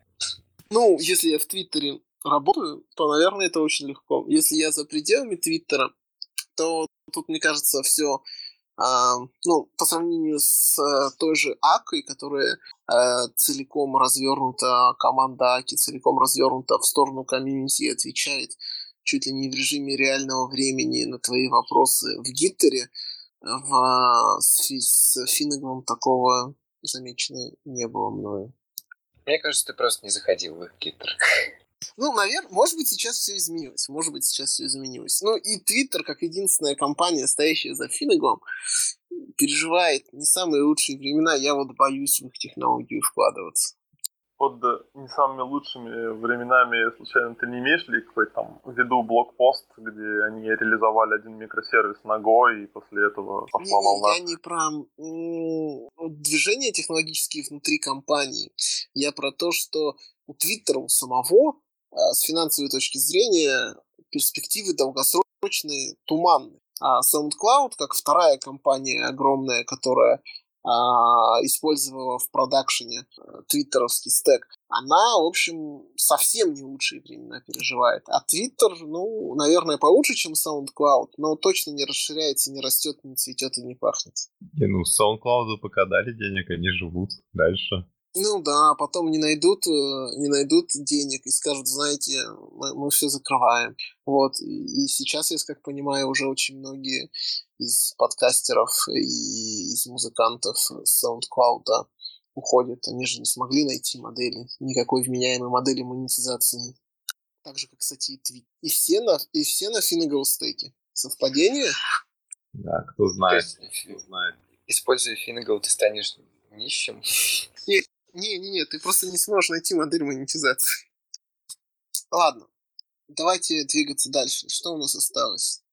У меня есть две полезняшки, не особые. Не особо полезняшки, но... Первое, это твиттер аккаунт Scala OSS. Собственно, там постоянно паблишат, что есть в скале OSS. Чего вы, в общем-то, ну, не найдете. Я думаю, довольно полезно, как по мне.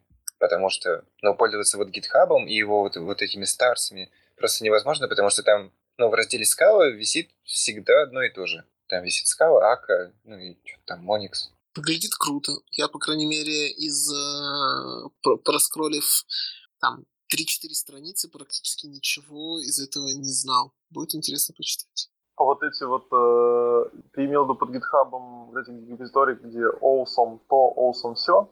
Там есть в том числе awesome Не, не, я имел в виду который... этот, э, который... Тренингс.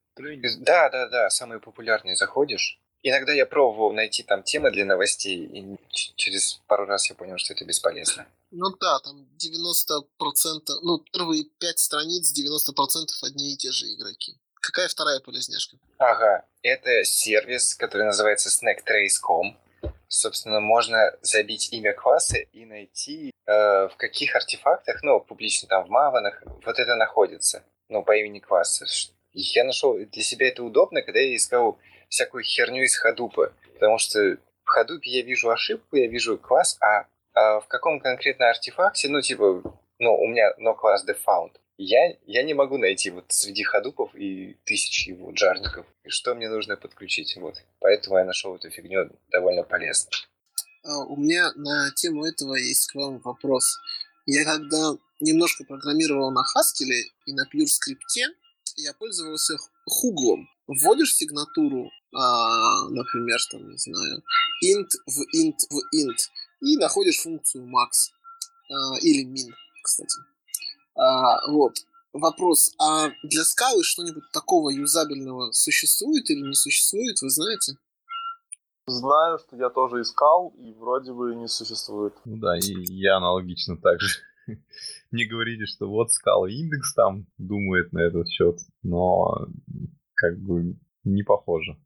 Это очень печально, потому что, по крайней мере, в Haskell это оказалось очень, очень востребованной и очень удобной фичей.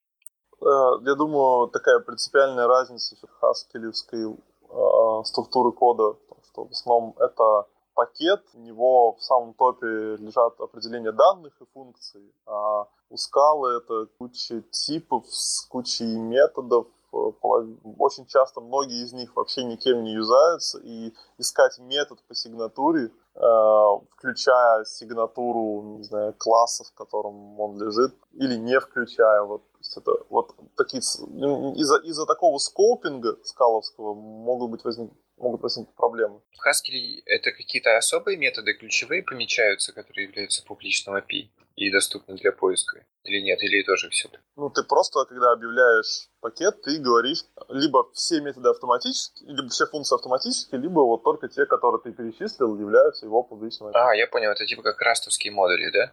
Это Да. как модули в Java теперь тоже, ребята. Java 9, кстати. Ты готов это обсуждать? Нет, нет, нет, я, я просто хотел сказать, что новость одной из такой, да, вышла между с момента выхода последнего выпуска подкаста вышла новая версия Java, Java 9. А, мы не готовы ее обсуждать. Да, еще IBM открыл э, свою GVM под Linux и, по-моему, Windows, что ли. Вот.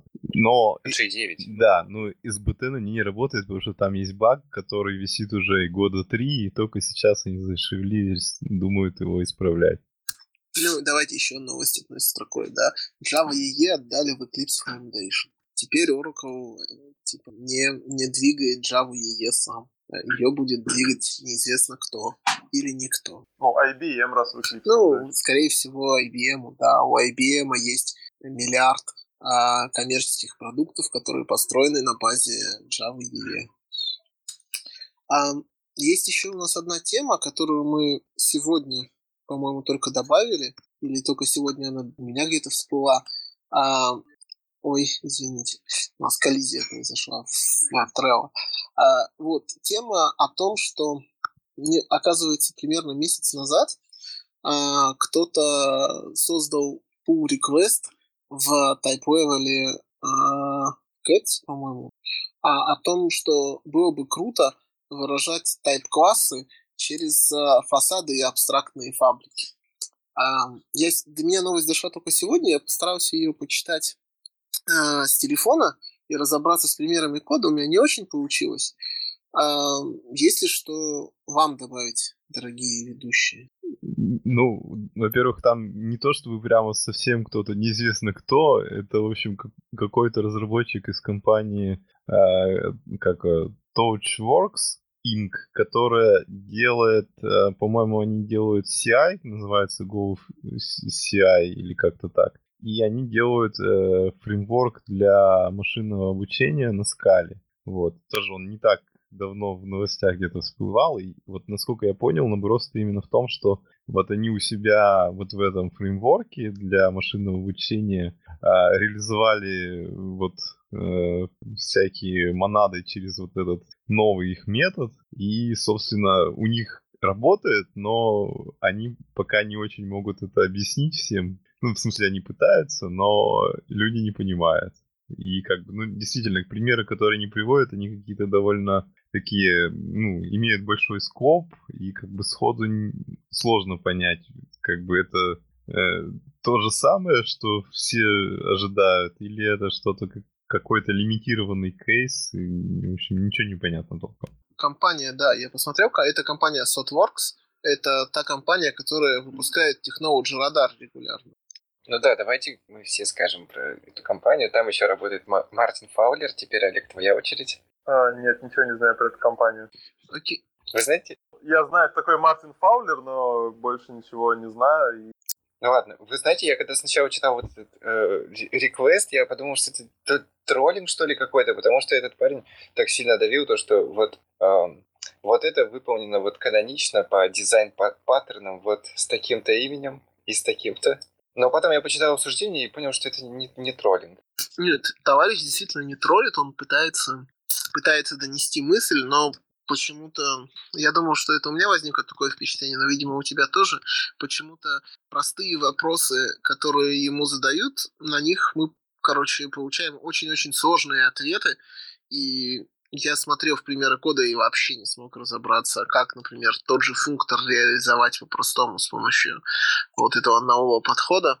Возможно, возможно, нужно сделать еще шаг назад и пересмотреть все еще более кардинально, потому что несколько раз э, этот э, товарищ, который засобмитил pull request, ну и обсуждение начал, он говорил, что вы, вы вообще не должны хотеть использовать это. Э, типа вы должны заранее определить, например, там, те возможности, которые у вас будет э, большая монада приложения поддерживать, ну и так далее. В общем, почитать, по крайней мере, почитать интересно. С примерами кода я не знаю, как обстоят дела, я разобраться не смог. Быть у вас получится. Ну, в любом случае, я четыре раза попробовал туда-сюда пролистать этот кусок кода. Я приблизительно начинаю догадываться, собственно, как они хотят это реализовывать. Понимаю, определяешь монаду, определяешь для нее вот такой объект factory, э, наследуешь э, свой тип от чего там, там функтор flatmap или что там у тебя реализует, определяешь в этой, в этой функтор factory фасад, вот как свой тип, который ты определил. Правильно да, я понимаю? Да. Что-то вокруг этого. Но идея основная, то есть как минимум э, уже для типов Э, с э, более чем одним тайп-параметром, например, там какой-нибудь профунктор, мне сложно понять, как применить вот такой же подход. Да, ему там в комментах указали, что если ты хочешь сделать траверс, который принимает два тайп, два тайп-конструктора, тоже будут проблемы. Вообще, вот это пользователь, я правильно понял, что ты берешь, не знаю, там вот свой обычный класс, в него миксуешь вот этот factory, фасад и прочее, и уже через него только вот это вызываешь. То есть, ну, ты вообще... Я, я думаю, что ты... Я думаю, что ты миксуешь компаньон, вот этот вот Factory. Никто до конца не знает, что и как там нужно делать. А, в общем, мы предлагаем слушателям самим почитать и знакомиться. Дискуссия, по крайней мере, увлекательна, потому что что, что мне понравилось, она реально ставит под сомнение те концепции функционального программирования, которые, в общем-то, уже считались практически в скала мире признанными. Ну, не только в скала мире. Но а, тот способ реализации, который мы имеем в скале, он между Cats и Scala Z практически не отличается. Никаких других альтернатив нет. А вот это интересный новый подход к тому, как эту концепцию там, функторов монад можно реализовать совсем по-другому. Вот, и напоследок еще я типа что-то вроде полезняшки хотел тоже. Там такой блокпост о статусе разработки новой э, библиотеки коллекции или скалы. Вот. И, собственно, самое интересное в нем то, что там на самом деле есть ссылка на ту реализацию, которая уже есть, и на самом деле она как бы просто лежит как отдельная библиотека, и можно ее взять и попробовать, поиграться с ней. Вот, у нее какое-то странное название, сейчас скажу. А, Стравмен, типа, как ее, соломинка, э, какой-то соломенный человек или что-то такое. Вот, собственно, вот, интересно. А интероп с существующими коллекциями есть? А, да, да, да, там пишут, что у них есть специальная, как бы, туза для миграции, чтобы можно было, ну, текущий код конвертировать для работы вот с, с новыми коллекциями. Вот, то есть, как бы, можно именно пробовать на каком-то существующем коде мигрировать и подцепить эту библиотеку и попробовать. Я загуглил Строуман, мне Google сказал, что это такое специальное умышленное а, умышленно ошибочное восприятие аргументов противника, когда ты а, подсовываешь вместо его аргументов какие-то другие аргументы, потому что тебе легче с ними спорить. Это называется строумен. Ну, интересный идиом, да. Я догадываюсь, я догадываюсь, что они здесь проводят параллель, что ты вот вместо скаловских коллекций подсовываешь какие-то новые коллекции, потому что с ними легче работать. А у нас еще есть что-нибудь обсудить? Я думаю, все. Закругляемся. Тогда я предлагаю закругляться. А, с вами был подкаст Скалас. Подожди, Нет? Э, там у нас всегда есть часть, когда гость прощается, еще раз там говорит что-нибудь, что хочет, пиарит. И потом ты уже потом скажешь вот всем пока и какой номер выпуска был. Гость, прошу. А, да, поблагодарить за то, что меня пригласили. Или не надо благодарить? Благодари, благодари. А, благодарю за то, что меня пригласили на этот замечательный подкаст. А, еще раз напоминаю, что компания Тинькофф нанимает в большом количестве городов по всей России. Пишите. И с вами был Олег Нежников. До свидания. А, давайте все еще раз поблагодарим Олега за то, что он пришел. А, очень круто, что ты зашел. Было интересно поговорить. С вами был подкаст «Скалас». 1 октября, 29 выпуск. Алексей. Вадим. Евгений, пока. Пока.